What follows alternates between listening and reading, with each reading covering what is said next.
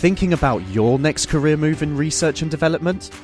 Then it's time to make your move to the UK. The nation that's investing 20 billion pounds in R&D over the next 2 years. The nation that's home to 4 of the world's top research universities. The nation where great talent comes together. Visit gov.uk forward slash great talent to see how you can work, live, and move to the UK. Stripping down science. The Naked Scientists. Hello, welcome to this week's Naked Scientists with Helen Scales. Hi, Helen. Hi. And with me, Chris Smith. Now, this week, coming up, is a new way to rewrite road markings just by pressing a button. Also, we'll be finding out how researchers have come up with a strategy to make sure that you execute the perfect penalty shootout and also how scientists have solved a 100 year old mystery by identifying strange infection strange infectious crystals that appear inside the cells of insects and then make them change colour. Helen. And also this week, we're unravelling the mystery of mummies and other ancient archaeological discoveries that have been dug up in Peru by London University's Lawrence Owens. Brace yourself because we'll be hearing some gruesome stories of diseases, stillbirths, and abuse. But on a lighter note, Durham University's Keith Dobney will be explaining where all of our domestic animals come from, including man's best friend, the humble pooch. The Naked Scientist podcast, powered by UK Fast, the UK's best hosting provider, on the web at ukfast.net. First up this week, scientists have cracked a rather interesting puzzle, which is it's rush hour. You've got lots of cars on the road, and they're fighting for space. How do we make the roads more efficient places for cars to be so that we can rewrite road markings in such a way that we can make most use of the road. Well, wouldn't it be really good, rather than having to put loads of signs and barriers and that kind of things, if you could just click a mouse button and the road markings would change so that some lanes would become one direction and some lanes another? Well, that's what's on the mind of electricity and engineering giant Philips because they filed a patent this week for these literally rewritable road markings. Now, here's how it works very clever. There's a company in America that invented a few years ago something called e ink. And what this consists of are tiny capsules which are filled with oil, and inside the oil is a dye. And the dye molecules are charged. And what you can do is apply to these tiny capsules an electric charge, and the electric charge, because like charges repel, will cause the dye with a charge to spring to the top of the capsule so it becomes visible. So what you have, uh, what you can do, and what Philips are planning to do, is to produce these very thin strips of ultra thin but very robust plastic, which are made entirely of these capsules and they would have a thin network of wires running under the road. And when you wanted to rewrite the road markings, you could just click your mouse, the road markings would change by activating some of these capsules, and they would then become visible to drivers. Very quick way to make the road a much more streamlined place, I suppose. It sounds like fun. I just thought, I wonder if we could spell things out in these uh, in this new way. Perhaps you know, flash up messages to drivers to slow down or something. Perhaps. I thought you were going to say advertising or something. It'd be a great way you could too, flash actually, up, yeah. listen to the naked scientists, which would be a really good thing to do. Much we have to pay for that. but people are very worried about this being uneconomical. But it, actually, Right, it- yeah. it is economical, uh, or it does make good economical sense, Helen, for the simple reason that this only uses energy when it's actually being changed. So once it's got the new configuration, it's completely stable, doesn't doesn't consume any more power. So the result of that is that it only uses energy when you change it. The rest of the time, doesn't cost anything. and think of all those plastic cones that we would no longer have any use for. That'd be great. But on another note, um, England might have been kicked out of the World Cup last year on penalties, but according to a recent scientific study, the goalie could have had more influence on the direction of the ball than he might have imagined. So penalty kicks in soccer matches put the poor goalies under such nerve-wracking conditions that, on average, actually, I'm going to ask Chris here, how many time, how what percentage do you think, Chris, of um, of uh, um, penalty kicks actually are saved. What do you think?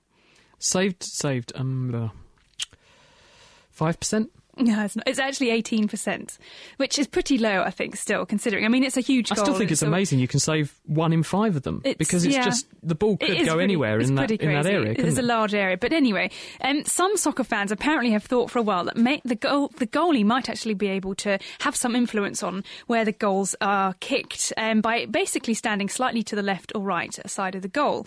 And it turns out that they were actually right. A team of scientists led by Professor Rich Masters from the Institute of Human performance at the University of Hong Kong had the took on the task of watching 200 clips of goal kicks to test out this idea. And what they found was that the penalty takers were actually more likely to shoot towards the side of the goal that is appeared bigger to them, that had more space.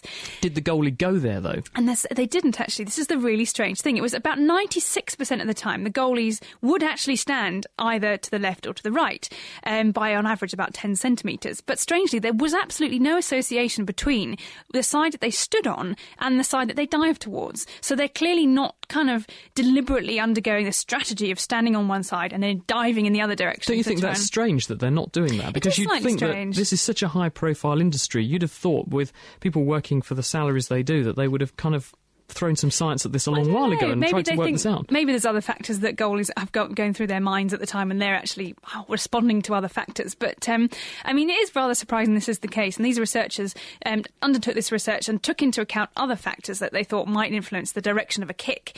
But even so, basically, those kicks did definitely go into the side that had more space. And they also took all their data and analysed it and decided that the sort of the perfect position for the goalie to be in would be between six and ten centimetres to one side, and that they should, if they, it's not enough perhaps for the penalty taker to deliberately notice that the goalie was on one side or the other, but it's still about ten percent more chance of them um, of the goal being saved if the goalie jumped in the direction of the larger side of the goal. So I don't know. It's, it all seems kind of it, seems fairly obvious to me, but maybe this would make a difference. And perhaps Well, I think you should quit being a marine biologist and you should Well, go into football coaching. Perhaps Helen. so. Maybe brilliant. next time, the next World Cup, you know. I think I'll we need it, looking at the and- performance of our last um, attempts. But now, look, let's let's sort of turn our attention now to the world of insects. So, from football to insects, and this is a really interesting study because hundred years ago, scientists spotted these interesting crystals that kept cropping up in the cells of some in- insects, including silkworms, the things that we use to make nice silk scarves and things. And what they noticed was that these crystals appear in the cells and they're infectious. You can take some of these crystals and put them on other insects, and the other insects seem to, to catch this funny disease where their cells end up with crystals in them, and the insect becomes sort of white in colour because its cells are so crammed with these funny crystals. No one knew what they were, though, until now, because there's a researcher at the University of Auckland whose name's Peter Metcalf. And this week he's published this paper in the journal Nature where he managed to get some tiny samples of these crystals. They, they're about one five hundredth of a millimetre across, so they're absolutely minuscule. And he zapped them with X rays. Now, why this is important is when you blast the crystals with X rays, the X rays pass into the structure and then they get sort of bashed or ricocheted around by the structure. And the pattern that you measure of where the X rays are, are bouncing about all over the place it's called a diffraction pattern. You can work out what must be inside the crystal based on where the X-rays are scattered. It's it's fairly standard technique, but no one had done it to these crystals. And what they found is that they're, they're ingenious. They're a really clever sarcophagus, and I thought this story was relevant for the simple reason that we're talking about mummies this week. They're a sort of viral sarcophagus because inside this very dense crystal is this perfect sort of holding receptacle for an insect virus and the virus sits in there, sometimes just singly, sometimes in multiple numbers, and the viruses are quite delicate. But with this big, robust crystal around them, which is really, really hardy, when the insect dies and the, and, the, and the crystals end up in the soil, because most of these insect viruses get spread around in the soil, they're really stable and they p- can protect the virus inside its sarcophagus in just the same way that mummies last for donkey's years inside their pyramids, inside their sarcophagi. And when another insect comes along and blunders into the crystal, the virus can come out and infect it. So it's a really cunning way to actually make sure that you're protected in the environment for a really long time. But apart from solving the mystery, this is the really exciting bit. You don't just have to put viruses in there because they now know the structure, they now know how it works. You could use it for other things. You could put viruses, for instance, to be used as vaccines and make a very long lived vaccine in there, or other chemicals that you wanted to deliver or store. So, and have we also kind of cracked being able to take this virus out of? Because I imagine it's um, quite an economic problem if it's if it's messing up silk farms and so on. Are we actually now able to deal with this um, virus and stop these um, worms from getting infected? Is that kind of have we solved that problem now as well? That's what they're saying. That now we know how these things actually stabilise the viruses. It might be possible to, to engineer a way to destabilise these miniature sarcophagi, make them fall apart, so you can solve the problem. Because, as you say, big problem for the silk industry. Yeah, excellent. That sounds good. Now, okay, I have to apologise once again that uh, I can't let one episode of me being on the Naked Scientist go by without talking about my favourite animals, the fish. So, um, ah, well, when is a fish not a fish? Is this a joke? It isn't a joke at Oh, all, okay. but it, it's not very funny anyway. But a fish is not a fish when it's a round scale spearfish. Can I ask you a question? Okay, what's go the, ahead. What's the heavy? What what part of a fish weighs the most? Um, I don't know. You should know because it's your name, the Scales, of course. Thank you. Anyway, sorry, that's terrible, but let me carry on. But basically, uh, I do have a case of mistaken identity in the northwest Atlantic Ocean, which has put a worrying question mark over the future survival of a magnificent fast swimming fish from the open ocean called the white marlin. Now, for years, the number of white marlin that live off the coast of North America has been estimated from catches by commercial fishing boats, as well as sport fishermen who like to pit themselves against these fast moving creatures. Um, and recently, the species has failed to gain protection under the US endangered species list because it was thought the species species wasn't declining fast enough to qualify for listing. But it now turns out that it could in fact there could in fact be far fewer white marlin left in the world than previously thought, because another fish called the round scale spearfish has been confirmed as being an almost perfect match for the white marlin, but it is in fact a different species. Now, we've known about this fish, the round scale spearfish, for about 170 years, but a team of scientists from the Guy Harvey Research Institute at Nova Southeastern University and the NOAA Fisheries Service Southeast Fisheries Center in Miami have recently been the first to fully describe this species. And they've discovered that going on looks alone, it's almost identical to this white marlin, except the scales in the mid part of its body are slightly rounded. So that's a good name for it, the round scale spearfish. And it's also very much genetically different. It's got very strikingly different DNA. So so it's undoubtedly a distinct species of billfish, which is this group of animals, um, pelagic fish, including um, the blue and white marlin, as well as Mediterranean species like the spearfish and sailfish. But of course, um, because of these differences being so tiny, it's not surprising that fishermen and experts have um, overlooked the round scale spearfish in the past. And the problem now is that we really don't have a clear idea of how many white marlin or indeed how many round scale spearfish there are left in the world.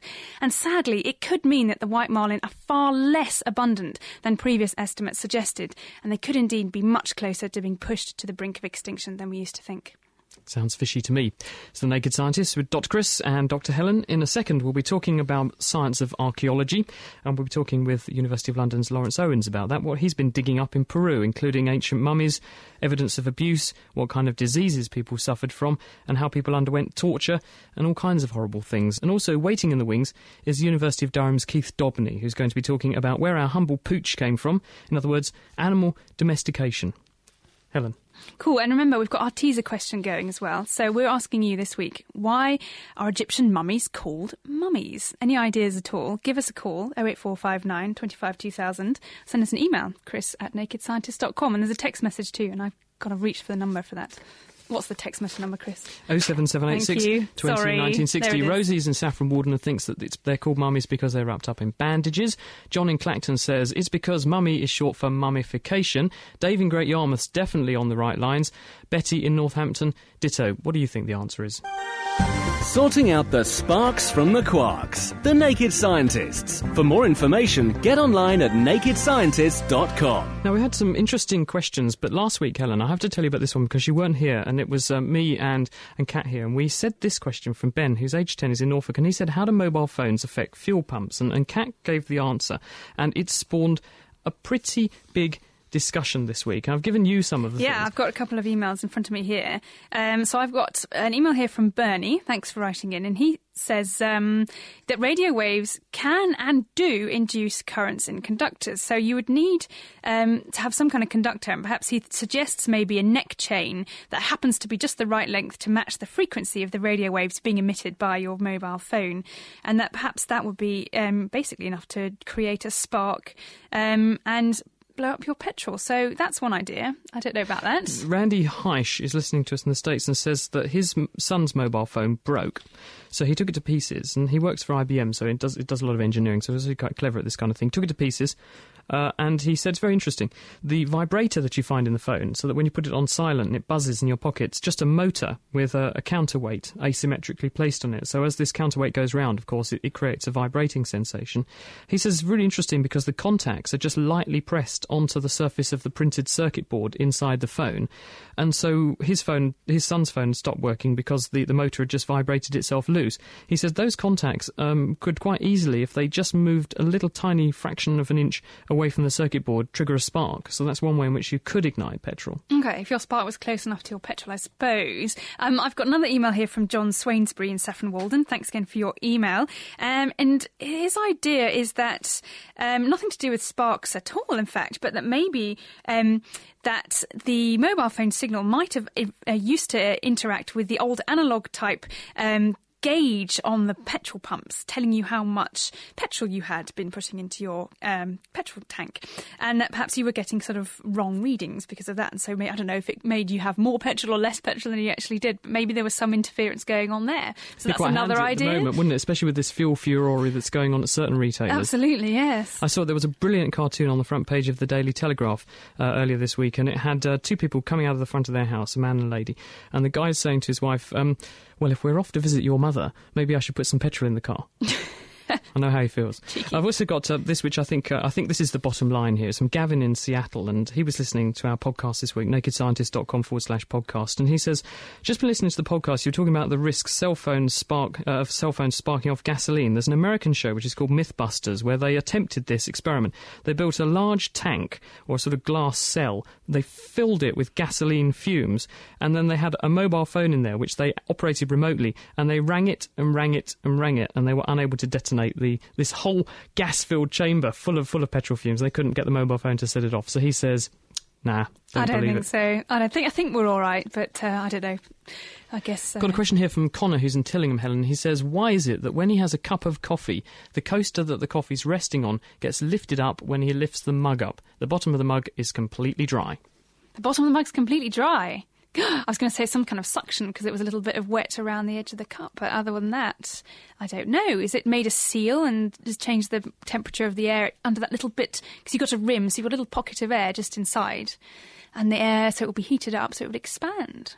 Would that make a suction? No. Well, I reckon this is what I reckon you're on the right lines. I think what's going with Colin's cup of coffee is that the hot base of the cup, when you put it down on the coaster, as you say, it's hot. It expands the air in that tiny dimple in the bottom of the mug. That air gets hot and gets pushed out under the edges of the mug. Okay, the coffee cup then cools down. The air contracts again, and this draws the coaster. I would say sucks, but air pressure. There's no such thing as a suck. There's a, there's a vacuum. Yes. So this draws the coaster Okay, up yeah, against like the that. base of the coffee cup and sticks it there. Lawrence is he was he was definitely uh, shaking his head at what I had to say, but nodding at yours. So we agree there. Good stuff. The Naked Scientists. Supported by the Wellcome Trust. Now it's time for our bit of kitchen science. We're off to look into how humans made fire. And uh, we sent our very own caveman, Dave Ansell and Derek Thorne, to a garden in Cambridge to show Isabella and Eloise why some fires end up burning a bit faster than others. Hi, guys. Hello there, welcome to Cambridge. Uh, we're actually in a garden here, and in front of us is a nice roaring fire, which we're going to be doing some stuff with. Um, just a quick reminder for you, firstly, though, please don't try this experiment at home. Uh, we're doing it with Dave, who is going to be very, very safe about it, but we'd rather you didn't try it at home. Um, now then, Dave, what is it we're going to be looking at today? We're going to find out how to burn things really fast. Okay, burning things really fast. So if you're not hooked already, then j- just keep listening anyway, because it is going to be very cool. Um, we've also got two helpers with us who've been very kind to come and help us burn things really fast, basically. Uh, so could you tell me your names and ages, please? Isabella, and my age is seven. Okay, thank you. And yourself? Eloise, and my age is seven. Fantastic. Okay, well, thank you very much for both of you for coming down. Now, before we get on to the experiment, I'd just like to ask you what you guys like about science. So, Isabella, what do you like about science? I like electricity. Okay, and stuff like that. Okay, and then what about you, Ellie? I like rocks and soils. Oh, rocks and soils. Okay, I think we've got some very well educated guys here. That's cool. Okay, Dave, so uh, we've got in front of us um, a fire, basically. It's kind of roaring away quite nicely in this kind of metal trough. Uh, so, what is it we're going to be doing with it? First of all, we're going to have a look at this fire. And can I ask Eloise, does it? How fast do you think this fire is burning at the moment? Quite quickly. Quite quickly. How long do you think it would burn for? A few hours, maybe? A few hours, yeah, because it's got logs on it, hasn't it? It's got quite hefty logs on there. Yeah, it's got some big hefty logs, and it's just sort of burning away gently as you'd expect a fire to. Now, what we're going to do is I've given Eloise and Isabella a whole lot of bits of paper scrunched up. I want them to put it on the fire and see what happens to the fire. Okay, here we go then. So, um, Isabella and Eloise, I wonder if you could just dump those bits of paper on the fire and tell us what happens. Okay, so on, on they go. It's getting much bigger. Yeah, so how quickly is that burning now then, Ellie? Really, really fast. Yeah, exactly. So really, within five, ten seconds of us putting that, that paper on there, it's really roaring away. But then, how long do you think it's going to go for, Isabella? A few hours. Oh yeah, okay. Because the thing is, I reckon it's already dying down because all that newspaper's going quite black. What do you think, Ellie? Yeah. Yeah. Okay. Well, Dave, what, what are we seeing here? Well, paper's made out of wood, just like a lump of wood is. So they're both made out of the same material, so the difference can't be the material. So now if we think about a piece of paper, here I've got a big piece of newspaper. If you open it up, how much sort of edge has the newspaper got? How much surface has it got? Quite a lot. Yeah, okay then. So, so what does that show us, Dave? Yes, because paper's very thin, it's got lots and lots of surface for its for the certain amount of wood. And, c- and because paper can only burn, paper and wood can only burn on the edge, it means it can burn in lots of places at the same time, so it'll burn really quickly. And the paper fire fire's almost burnt down completely now. So now we're going to have a look at something which has got even more surface than paper. Okay then. So, Dave, what have you got there? Well, can you guys have a look at this and tell me what it looks like? Flour. It looks a bit like flour. Can you see what it says on the tin? Custard powder. Okay, it's custard powder. Okay, what's special about that, Dave? Well, if you, custard powder's a powder and it's got really, really, really tiny lumps. And if you imagine, then there's like billions and billions of lumps in this little handful. So, because they're so small, it's got an incredibly big surface area. So, it can burn everywhere at once really quickly. Should we see if we can burn it? Yeah. All right. Okay. So, how are you going to do that, Dave? I'm going to put a bit of it in a tube here. Okay, so Dave's got this kind of rubber tube which is about a metre long and fairly thin. And he's also got a blowtorch um, on the table just next to us, which is burning away with a kind of a purple flame. Um, and uh, we're all going to be very safe and keep our distance while Dave does this. But yeah, Dave, what are you going to do? The idea is to blow the custard powder through and fill it with lots of air around it and blow it through the flame. Okay, Dave, so uh, you ready? I'm ready. We'll see if it works. Okay, guys, tell us what you see. Okay, so what did you see there? I saw the flame getting a bit bigger. So at the end of the tube there, I mean, Dave was basically blowing some custard powder right out of the tube. He's packing it into the tube and he's blowing it out of the tube over the flame. And very, very briefly, there was kind of a big, I don't know, plume of, of flame, I suppose. It was all rather red. Here we go, here we go again. All right, so what did you guys see there then? What, what did you see, Ellie? It got very, very big this time. Yeah, yeah, okay. And Isabella, how, how big was that plume, do you think? How, how many centimetres did do you think it was? Well, about 50. Yeah, okay, so maybe it stretched about 50 centimetres from the end of the tube. So, yeah, quite a big plume of smoke compared to this little Bunsen burner type flame we've got from the blowtorch. So, so there you go, and it seemed to burn very well, didn't it? So, so yeah, I mean, what were we, what were we seeing there, Dave? Well, yeah, because the custard powder needs oxygen to burn, it can only burn on its surface. And because it's so small, it can, burn, it can burn everywhere at once really quickly, and you get basically a fireball coming up. With things like explosives, the reason why they burn so quickly is because the oxygen is actually locked up inside their me- makeup. Um, if you get something like TNT, it's actually in the same molecule as the fuel, so it can burn incredibly quickly and so fast it explodes and blows things up. In fact, there's been big problems with flour mills because flour's like a dust, and if you get flour mixed with air, then you add a spark. What do you think would happen to it? It would burn so quickly and the fire would get very big. Yeah, okay. Well, it sounds like there'd be a really big explosion. What do you say, Dave? Yeah, in fact, they've blown up. Whole, it was a big problem in the Middle Ages. They kept blowing up flour mills because of this dust explosion. Okay, right. So have we now got over this problem, I suppose? No, I think it still happens occasionally, but I think health and safety, safety is on it quite hard. All right, all right. Well, that's what we like to hear. Okay. Well, thanks very much for setting that up, Dave, and thanks very much to you guys as well, Ellie and Isabella. And uh, just a final reminder: please don't try this one at home at all. We've been doing it safely here, but we would not like you to do it at home. Uh, and otherwise, that's about it. So we'll see you again next time. Thank you very much, Derek, Dave, Isabella, and Eloise, who are in Cambridge this evening. Next week, we'll be helping you to see the invisible. And if you want to take part, then you're going to need to get hold of these things. You're going to need some bicarbonate of soda, some vinegar, a torch with the end taken off so the bulb's exposed, and then we'll explain what you need to do with it next week. Sounds intriguing. I shall definitely be trying myself.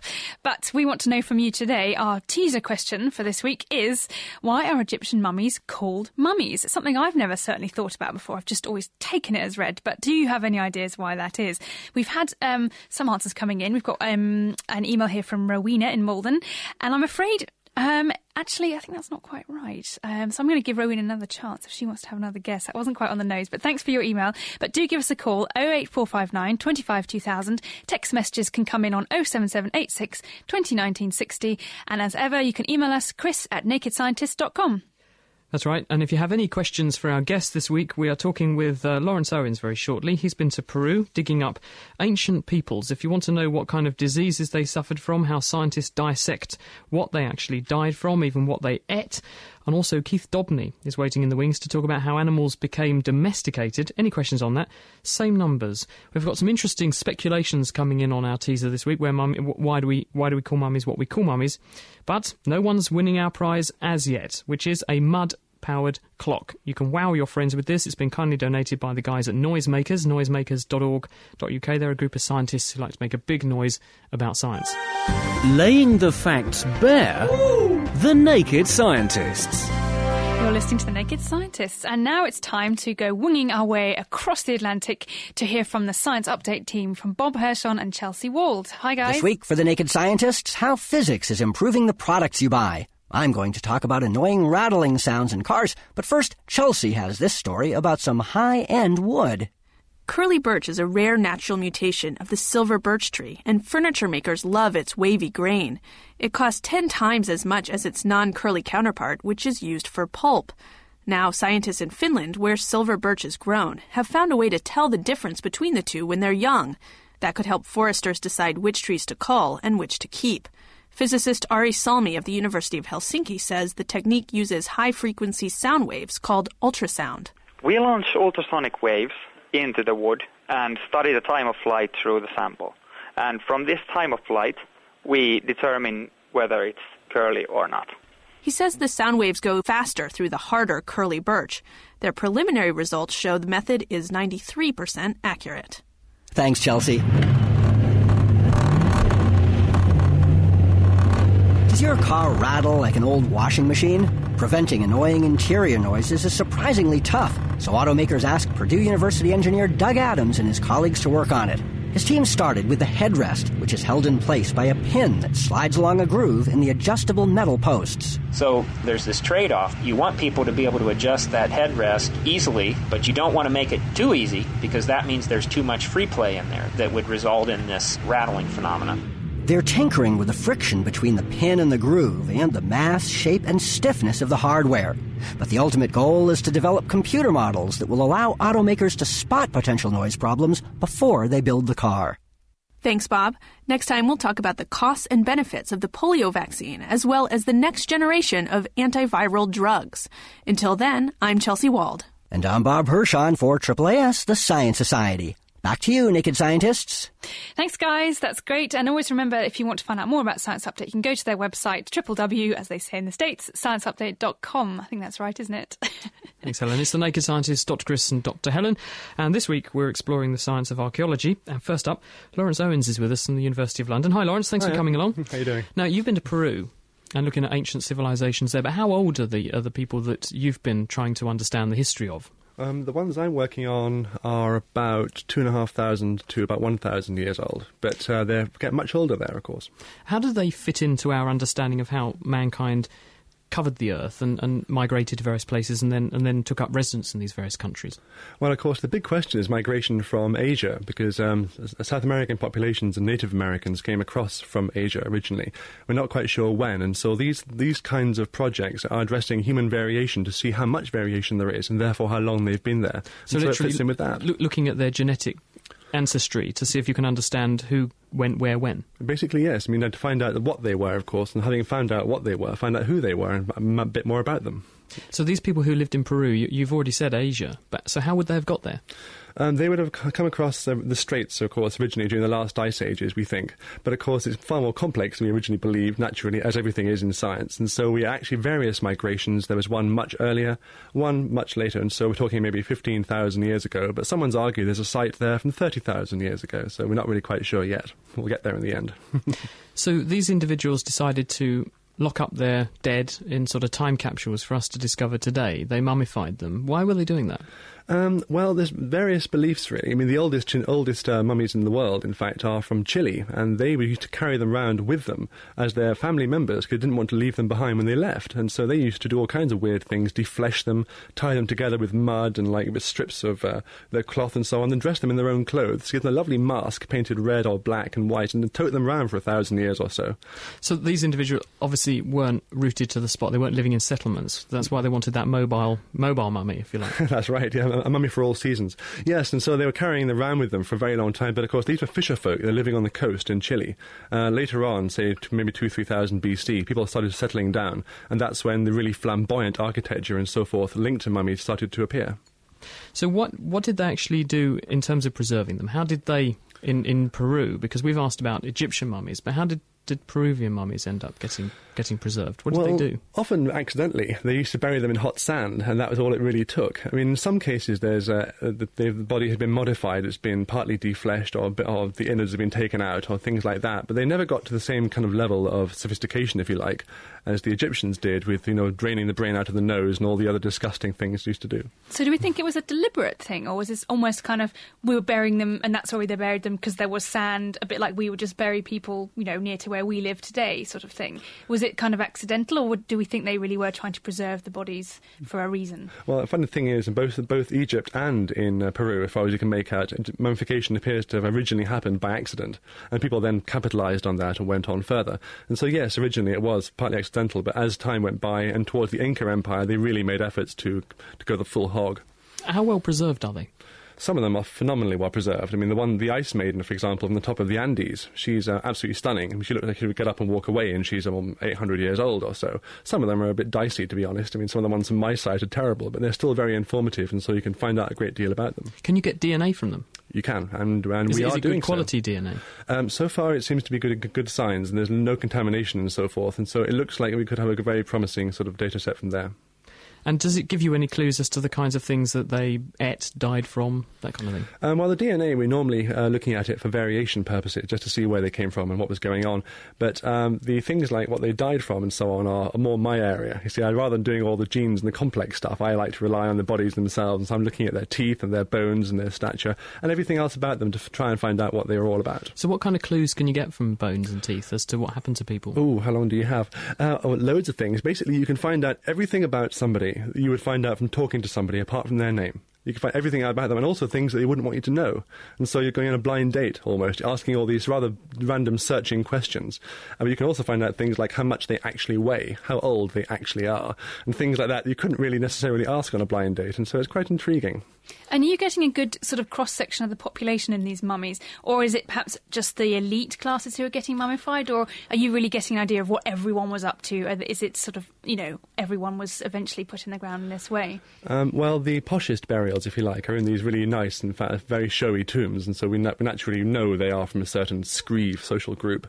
Um, but, I mean, in my site, there's 80,000 burials, uh, rough, roughly, on this site. And people came from all over South America to be buried there. It was as important to um, pre-Hispanic groups as Mecca is, say, to Muslims today, or Jerusalem to Christians.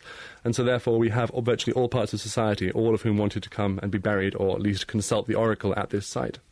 So, looking at the bones and things, what sorts of diseases did people have then? And did they die from things different to what we would expect people who were living there to die from today? If you look at modern contemporary populations there. Um, well, yes, and of course, in the olden days, you have to bear in mind that most causes of death you can't really ascertain because it's a fever that can knock you on the head in a couple of days that wouldn't really happen anymore. And also, of course, you have to bear in mind that diseases would suddenly arrive, say, with the explorers from Europe, and that wiped out millions, maybe up to nine million people in total. So, what, what did we, when we went to South America, what did we give these people? Oh, Lord. Um, the, the, common cold would be enough. Flu. Um, things, in many cases, it just, they died in huge numbers Measles. with sores on them. Measles. Anything, anything at all like that.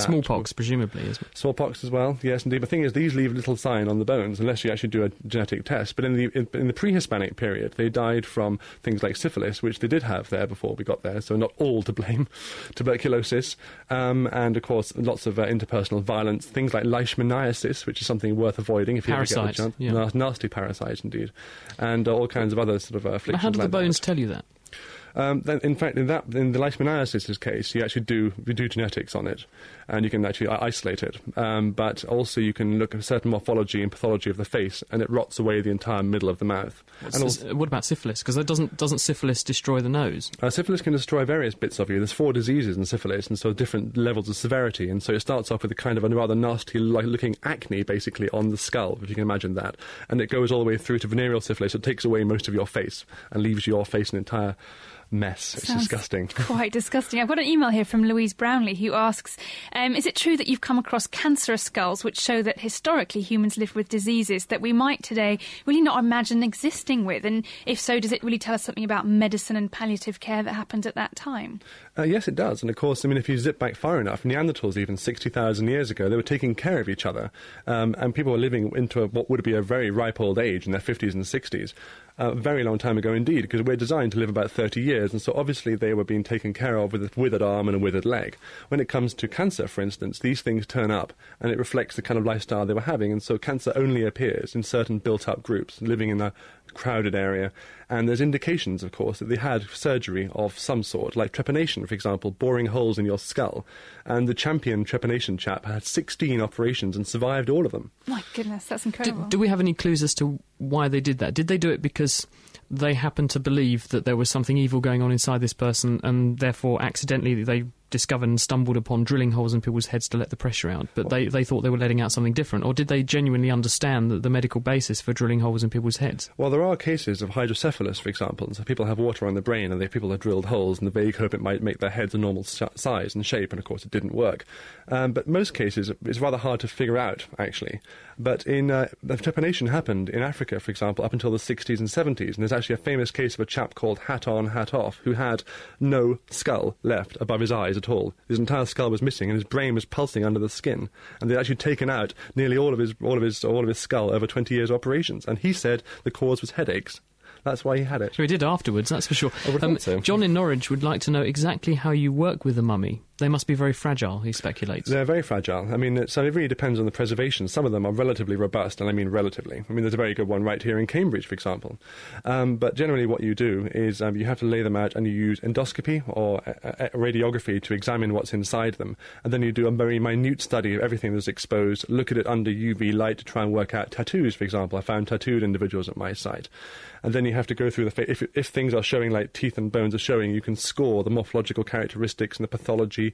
Look at their teeth and work out what they ate, and then you can look at if maybe if you're lucky, work out what they died from. Take tissue samples, send them off for DNA analysis. It's quite comprehensive. So, given all of these analysis and your latest set of excavations in Peru, how's this changed your understanding of who these people were, what they were doing, how they got there, and where they went? Oh, right. Well, that's a big question. Um, quite well, It's actually. four, actually, It's four, but you- nice you don't have to answer them all at once. I'll, I'll, I'll do my very best. Um, okay, well, I mean, the thing about um, Peruvian archaeology is that lots of it's to do with the archaeological materials like temples and buildings, pottery, gold and silver and what have you. And so in this case, we're looking at migrations of people from around the place, from the Amazon, from the Andes, even from the Caribbean, coming to this site. And looking at the kind of things that affected them, and so they're dying in their 30s. They were about four foot two, believe it or not, up to about five foot two, five foot three, and so they're really quite short. Just poor diet did that? Um, maybe partly. I mean, also, I mean, genetically speaking, there's, uh, people in Peru are generally still fairly short. I mean, I stick out like a sore thumb there. I'm six foot seven, so I have a hell of a time try, trying to get clothes, for instance. But I mean, yeah, there again, and the diseases that they had, and of course, we're using isotopes now, so we can work out people are coming for thousands of miles all over South America just to visit this site. And of course, it's it's quite impressive in that way. we sort of touched on maybe some of the slightly odd sides of society, and I've actually got an email here from Sam who says, "Is it true that children were often buried alive? And if so, what can we learn about such behaviour? Is that is that true?" I'm afraid it's true, yes, indeed. I mean, it had some fairly humble beginnings back in like 600 AD ish, but the people who really loved to, loved to get their kids and, and do nasty things to them were the Incas. And they would take them up, they would believe, they're called capacocha burials, and they would take the, the most perfect child, and it was an honour for the family and for the girl, generally a girl, in question, take her, uh, dress her in her finery, take her up a mountain, generally give her some bitter elixir to drink, which naturally contained a poison, and they would actually put her in a tomb. She'd fall asleep because it'd be a, a drug, obviously, and they would literally wall her in and leave her there. And that would be the, uh, Were they offering. actually killing her with the poison, or was they just sort of knocking her out until she Um, they walled her in and left well, her gen- gen- well, both both actually occurred. Um, some, some, Wow. Sometimes there was blunt force trauma, and so they actually got Okay. uh, got hit, and other times they were actually um, they, they just uh, died from the poison itself. Lawrence Owens there from the University of London. And in a second, we'll be talking to University of Durham's Keith Dobney about domestication, how we arrive at the farm animals you see scurrying around on the farm today. It's the Naked Scientists Dr. Chris and Dr. Helen, and we're talking now with Keith Dobney, and he's at the University of Durham. Hi, Keith. Hi. Welcome to the Naked Scientist. Now, It's tell okay, me, well- where does my humble pooch come from? That's a very good question, and we're not entirely sure because uh, the ancestor of the domestic dog is, as we know now by uh, various studies, including genetics, uh, is spread across the entire Eurasian continent. So it could come from almost anywhere. And a lot of the most genetic, uh, most recent genetic results have suggested that it was domes- domesticated, probably in Europe, in the Near East, and certainly as far away as uh, Southeast Asia, Eastern Asia, into China, maybe. What does it take to domesticate an animal? Well, that's even more of a difficult question to answer, and it's one that zoo archaeologists and archaeologists have been wrestling with for a long, long time.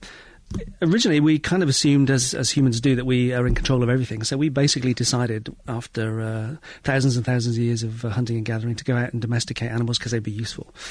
Uh, and so we were driving the whole process, going out, capturing them, taming them, uh, selecting them uh, genetically for different kinds of things, and making them breed with uh, different uh, individuals so that we could actually uh, get different coat colours. But essentially, what we realise now, it's a more biological process, which may actually be driven by the animals themselves. So the animals are kind of in a mutualistic relationship with humans, and they're benefiting hugely from this this change in their um, ecology and the habitats and the feeding. So they may have actually been drawn. The wild animals themselves, whether it's dogs or pigs or cattle, the wild ones, may have been drawn to humans and human settlements before we even began to think about uh, taming them and using them for our own kind of economic purposes. Because there was a spin-off for them. If they came and hung around with us, they get free food and, and a degree of protection a huge spin off for them uh, in terms of uh, evolutionary uh, selectivity. They had an enormous advantage over the ones that came and were tolerating uh, humans nearby and weren't running away quite so fast. Had a huge advantage over the, the same. Um, species, the same pigs that were living far away and, and, and, essentially were wild animals. So they were having access to different food, more food. The presence of humans may have actually kept other kinds of predators away, so they had uh, kind of secondary ad- advantages too. Um, and uh, if you think about domestic animals today, we take them for granted, but they are some of the most successful biological organisms on the planet. They are everywhere. If you think about where sheep are today and where they would have been as wild animals uh, in about 10,000 years ago, they were restricted to a fairly small part of the Near East and Central Asia. Now they are everywhere in the world, and there are billions of them. When do we think that all this major domestication actually happened? What are the key factors that, that meant we could get animals to start uh, growing on farms and that kind of thing? That's a really good question, and, and again, I could write tons and tons of papers on this, and people have. Um, it seems to have happened around about 9,000 years ago. In uh, originally, it was thought in one or two places, mainly in the Near East, the kind of cradle of our civilization as we know it today.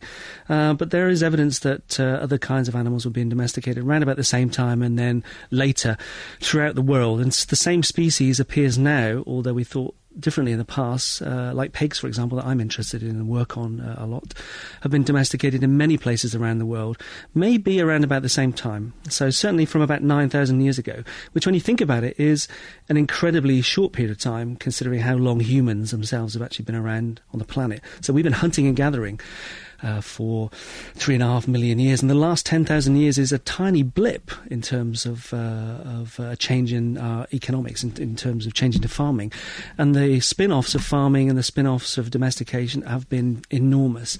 Look around; uh, there are cities, there is culture, there is civilization. That is all down to this these series of events that happened incredibly recently. So, if we were to look at, well, you've given the example of pigs, uh, Keith.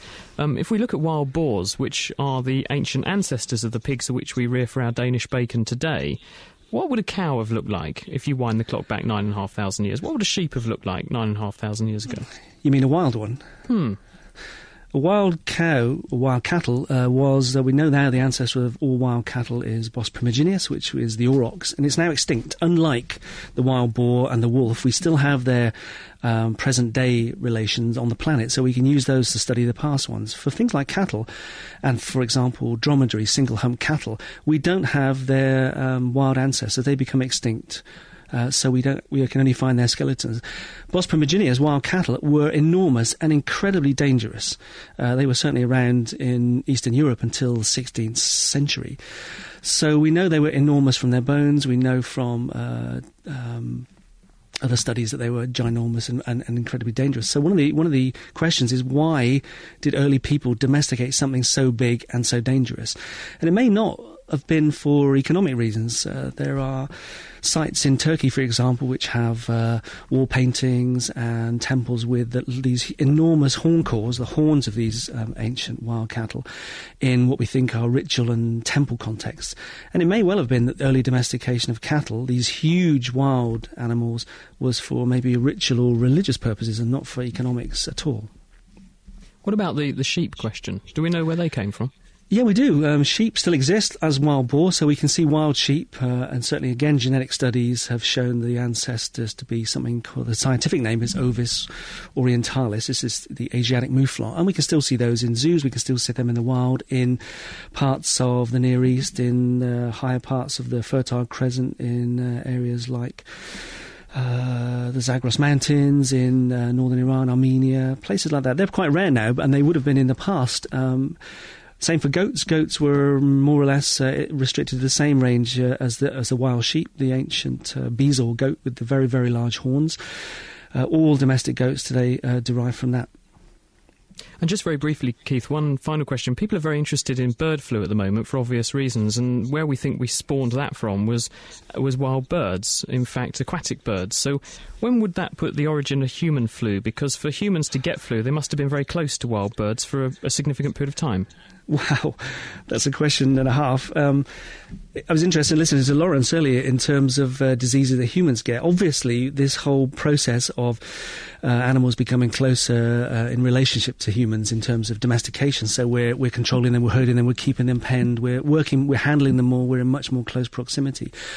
He mentioned tuberculosis, for example, and one of the ideas may be that tuberculosis in humans may actually uh, be such a problem because it derives from um, animals. Certainly, uh, diseases that are found in animals, things called zoonoses, like um, viruses, like tuberculosis, like a whole range of other things, uh, may be originated very, very early and may originated and, and be the result of this close contact.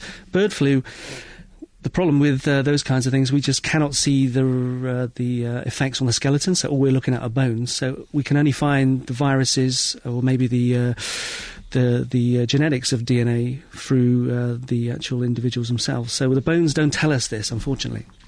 Keith, thanks very much. Well, as if we had dug up enough this week, we're now off to hear about a unique dinosaur skull found in Mongolia by the world-renowned paleontologist Ang- Antangara. I knew I'd get this wrong. Antangarel Perle, sorry. His trip to the UK has been organised by a charity called Scientific Expedition Society, and Dr. Perle, who has eight dinosaurs named after him, by the way, is giving people the opportunity to view an incredibly rare 82 million year old skull. So earlier this week, naked scientist Anna Lacey went to see the skull and found out why, find out from Cambridge University's Laura Porro why it is that it's so important. We have two species of a very rare family of dinosaurs called Therizinosaurs. This first skull that we have here, which is a beautiful three dimensionally preserved skull, as you can see, uh, is an animal called Erlikosaurus from Mongolia. Um, the two smaller lower jaws over there belong to this skull. Okay, so uh, going back to the skull here, yeah, we can see it's 3D, but uh, is that such a big surprise? Uh, yes, it is. Uh, with dinosaur skulls, this type of preservation is very rare. Um, usually, skulls get crushed. The bones, you can see where there is a junction here between the bones, they tend to fall apart and are scattered, and we lose bits and pieces. To find a skull like this, where not only is everything articulated, all the bones are still connected, but it's also avoided being crushed or damaged damaged in any way is really extraordinary. Well, it's absolutely fascinating. I held it earlier. It's, it's quite light, but Laura, I believe there's some rather interesting work going on with it later this week. Yes, hopefully later this week the skull will undergo some CT scanning, which will let us capture the, the 3D shape of the skull. Now, this is being done in collaboration with Bristol University, which Dr. Perle visited earlier this week. Once it's scanned, we'll look at bite forces and how the skull behaves mechanically. And that's something you can only do with a three dimensional skull like this. This is why the three dimensional preservation is so important. So, what kind of food would a dinosaur like this have eaten? We think that this thing was a transition animal between um, meat eating dinosaurs and a, a family of plant eating dinosaurs that arose out of this. And it's, it's got features of both. So, it was possibly an omnivore, possibly a herbivore, but it certainly wasn't dedicated meat eater anymore. And, and how do you know that? When you look at the skull, we have these features. Um, for instance, its teeth aren't the teeth of a carnivore. It's, it doesn't have these big knife like teeth like, say, T Rex does. It has instead these small peg like teeth with just these very small serrations, which we see in reptiles that cut up plant material. And also at the very front of the snout, there's no teeth at all. There's just this toothless beak. You could see the sharp edge that would have created this beak-like structure, like we see in modern birds or modern turtles, is an even better example uh, for cutting away at plant material. So, does this mean this could have been an ancestor to, to birds of some kind? Uh, well, it's it is in a big group of dinosaurs, a group called the Maniraptorans, and that includes things like Tyrannosaurus rex and Velociraptor and also birds. So it is in the group with the birds. However, birds didn't come directly out of this line of animals. Um, it would have been nice to see where this experiment in, in, herbivory would have gone. But this animal occurs very late, at the very end of the age of the dinosaurs. And so the experiment is stopped short when the dinosaurs go extinct. That was Cambridge University's Laura Porro talking to Anna Lacey about an incredibly rare three dimensional dinosaur skull found in Mongolia. Fancy listening to the naked scientists in your bed, on your way to work, or even at work? Mm-hmm. Why not subscribe to our podcast? For more information, visit nakedscientist.com forward slash podcast for Naked Scientists with Dr. Chris and Dr. Helen. Helen, you've got some, some updates on our teaser. That's right. We're having quite a few, uh, as you say, speculations about what might be the reason for the word mummy. We've had things like wrapped in, it means wrapped in bandages. It's the word for mummification. Not quite right. You, you have got a few more minutes if you think you have an idea of what it might be, where the word mummy comes from. Um, so give us a call, um, 08459 25 2000. Go on, give it a go. You might get it right. Got a question for you, Lawrence. This is from Andy, who's on the A120, and he says In the film Alexander, a man is injured in battle, and after being told he fought bravely, a surgeon walks up behind him, hits him on the top of the neck with a hammer and chisel, killing him quickly and cleanly in order to make his mummification easier. Would things like that have happened? Um, I've never seen any cases quite like that, but the, the, spirit of it is certainly true. I mean, in many cases, they would uh, do their very best to keep the body as perfect as possible, thinking that somehow the better it was, the more likely it was to pass to a better existence, either above ground or below, depending on your beliefs. But uh, I haven't heard of that particular case, but I'll keep looking just in case. Also, got a question here from John, who's actually listening to us on our podcast in Hong Kong. He says he sent his question to the British Museum several months ago, but the only reply he received was an acknowledgement to the question being forwarded to some experts, so he'd like to ask us instead. He said, Since mathematics seems to be the foundation of all modern science, I want to know at what stage in our evolution did, did, did humans first begin to count? Now, this is going to be a complicated one, so we haven't got very long, but I'll keep it short, I promise. Um, well, it basically it has to do with, we believe, although it's obvious speculation to an extent, is all to do with complexity of the human brain and living in large groups, particularly in the Upper Paleolithic about 25,000 or so years ago. It may have happened before that, but we've got no evidence for it. And it basically seems to be the case that they have mathematical to an extent, i.e., dots and swirls, and very mathematically aligned sort of ways on bits of ivory and bone on the walls of caves, and they were probably keeping track of time, passing time, the number of days in a month, and so forth. It must be very important not to miss an ice age coming or to miss the reindeer herds coming. So this would be something to link with that, we think. Just like to bring Keith Dobney in here because it's my understanding, Keith, that dogs uh, are known to have a primitive sense of counting, and so do wolves, probably because they're pack animals. Is that right?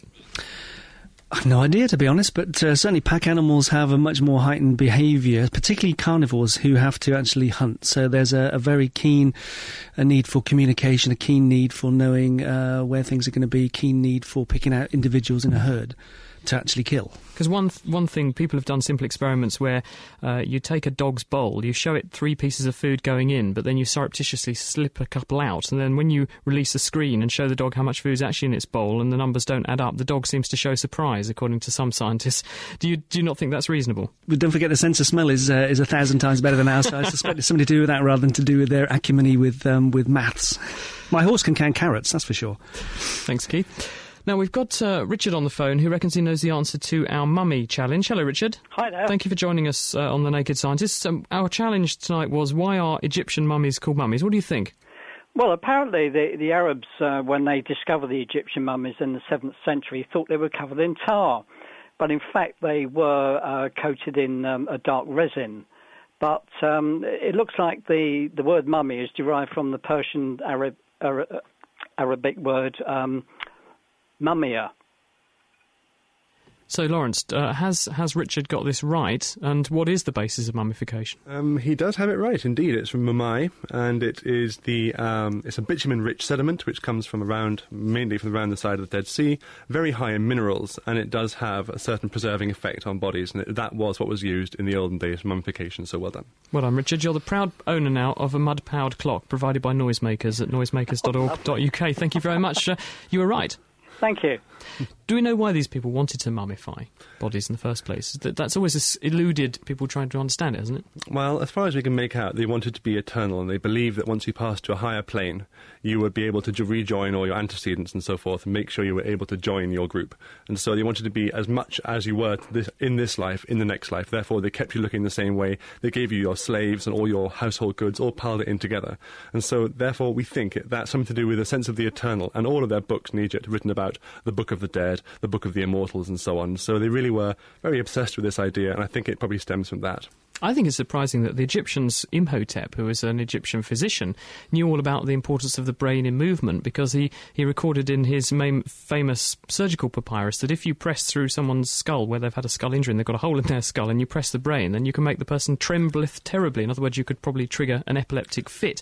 Yet the Egyptians didn't seem to care about the brain, did they? They just scooped it out through the nose when they decided to dispatch with you after you were dead and they were going to turn you into a mummy. Well, they reckon that the real soul of the person lived in the heart, and so the heart was important, more important, and therefore all the other bits and pieces were in canopic jars around the body, but the heart always came back, and so that was really more of a spiritual sense rather than a medical sense that they believed that the uh, the brain, that the heart was important, and they may have understood the brain, but wasn't important to them.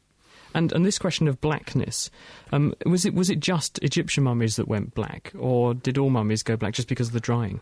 Um, well, I mean, it really depends on the mummification method, and of course, there's too many different versions because they're mummified all over the world. But I mean, in the case of Egypt, because the the, the colour of the sediments was fairly fairly dark, they did go that way. But other parts of the world, like Chile, for example, they didn't. In fact, they were often painted red and white and blue and other colours. But uh, in that case, yes, they were. So.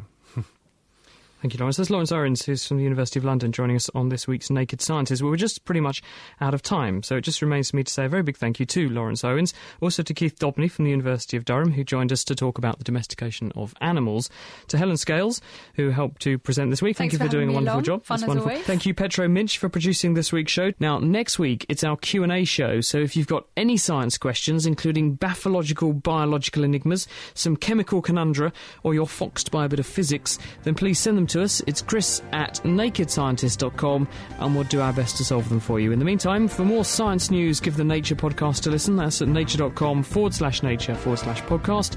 And for some more fertile and fruitful chat about science, why not frequent our discussion forum? It's just on the web waiting for you to come and see it, nakedscientist.com forward slash forum. Once again, thank you very much for listening. Until next week, goodbye.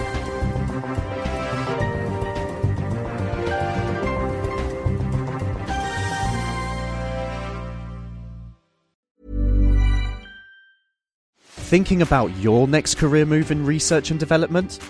Then it's time to make your move to the UK. The nation that's investing 20 billion pounds in R&D over the next 2 years.